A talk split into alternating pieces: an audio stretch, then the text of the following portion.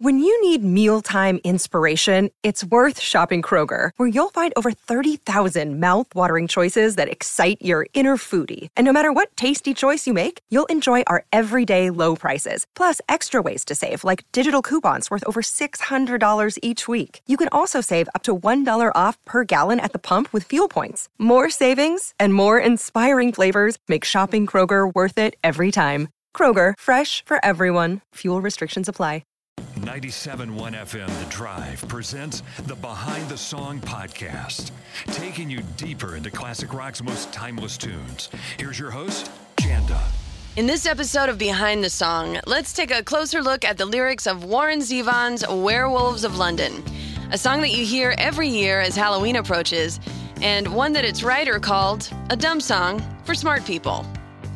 Released on Zevon's Excitable Boy album in 1978, his third studio album, Werewolves of London was also a hit, the only top 40 hit in Zevon's career, reaching number 21 on the Billboard Hot 100. And the song started out as kind of a joke. Zevon, who had begun his career as a jingle writer, a band leader, and a highly sought after session musician, had his first taste of success when Linda Ronstadt released the Hasten Down the Wind album in 1976, which Zevon wrote the title track for. But he had a hard time breaking through on his own terms until the Excitable Boy album. Zevon, born in Chicago to the son of a bookie known in underworld circles as Stumpy Zevon, worked for famed LA mobster Mickey Cohen. His family moved to California when he was barely a teenager, and there Warren Zevon turned to a music career pretty early, eventually touring with the Everly Brothers as their keyboardist in the early 70s before bailing for Spain, dissatisfied with the direction his career was going.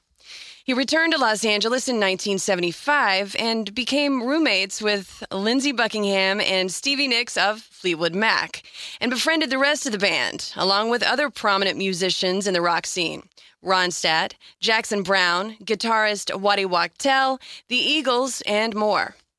Zevon was appreciated by these luminaries for his gift, his ability to turn a phrase in a lyric in ways that were often acerbic or scathing, but with a real sense of humor, all while writing music that was rooted in a pop sensibility.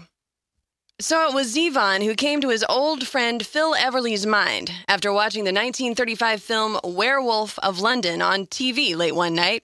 And he suggested to Zevon that he should play on the title of the film and make a pop song out of it. Zevon was immediately up to the challenge, and along with Waddy Wachtel and fellow songwriter Leroy Marinell, started coming up with lines, finishing in about 15 minutes. The three thought of what they had come up with as pretty funny, but didn't take it seriously at all. And the song would probably have never been recorded were it not for Zevon's longtime girlfriend, Crystal, who he later married. Crystal had a habit of transcribing his lyrics on a steno pad, preserving the lines when he came up with them. She wrote down the lyrics the three had come up with for Werewolves of London, and later, Zevon's friend, Jackson Browne, saw them, loved them, and decided to perform it at his concerts. This led to performances of the song on Bob Dylan's Rolling Thunder Revue by T Bone Burnett, all well before Zevon himself ever committed the song to his Excitable Boy album. When Zevon finally did decide to record the song for that album, he said it was as hard to get the music down for it as it was easy to write the lyrics for. Produced by Wachtel and Jackson Browne, Werewolves of London went through over a half a dozen different incarnations of musicians, dozens upon dozens of takes, and hours and hours of studio time, all scrapped. Finally, John McVie and Mick Fleetwood of Fleetwood Mac were recruited to play the drum and bass parts, and it all came together in an epic all night session with Zevon on piano and Wachtel on guitar. Werewolves of London was finally complete. Weirdly, John Landis, who wrote and directed the film An American Werewolf in London, which was released in 1981, a couple of years after Excitable Boy came out, did not ask to use Zevon's hit song for the film, even though it was a hit by the time and it would have been a perfect fit, it seems. There could be a reason for that, though. All the songs in the film have the word moon in their titles, including Moondance by Van Morrison, Bad Moon Rising by Creedence Clearwater Revival, and more. And for a song based on the title of the first werewolf movie ever produced for the big screen, it takes some twists and turns in true Warren Zevon style, lyrically. Werewolves of London starts with an unforgettable piano riff by Zevon, and then the lyrics go like this I saw a werewolf with a Chinese menu in his hand, walking through the streets of Soho in the rain. He was looking for a place called Lee Ho Fook's, gonna get a big dish of beef chow mein. Au, werewolves of London. So, this is not your ordinary werewolf, certainly not like the ones fabricated for the movies. Instead of being hungry for blood, this werewolf was walking around London looking for some Chinese food. The absurdity of it is what makes it classic and draws you in. Lee Ho Fook's was an actual Chinese restaurant in London, very popular in the 70s. Zevon's photo hung on the wall until it closed in 2008. And the song continues You hear him howling around your kitchen door. You better not let him in. Little old lady got mutilated late last night. Werewolves of London again. So, the werewolf walking around London is a terror of sorts, as we find out as the song moves into the next verse. He's the hairy handed gent who ran amuck in Kent Lately, he's been overheard in Mayfair. You better stay away from him. He'll rip your lungs out, Jim. I'd like to meet his tailor. And it's in this verse that we arrive at the twist in the storyline.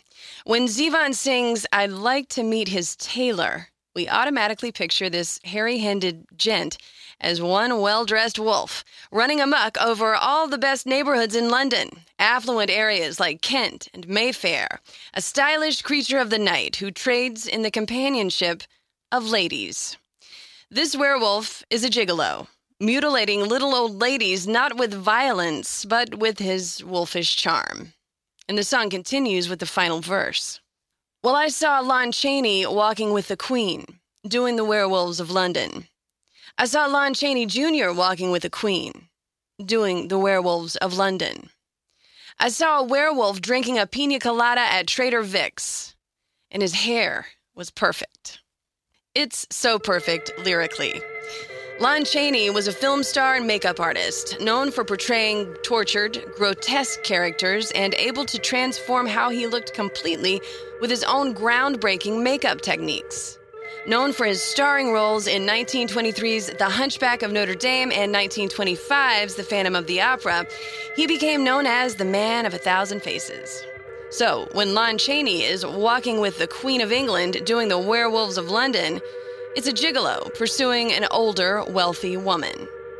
When the lyrics reference Lon Chaney Jr. walking with the Queen, that's Chaney Sr.'s son, also an actor known for his role in the 1941 film The Wolf Man and other horror movies of the time, driving home the wolf as ladies' man character in the song. And when Zevon sings that he saw a werewolf drinking a pina colada at Trader Vic's, that's a reference to the famed Trader Vic's bar in Los Angeles, now closed, but very popular in the 70s with the Hollywood set, Zevon included.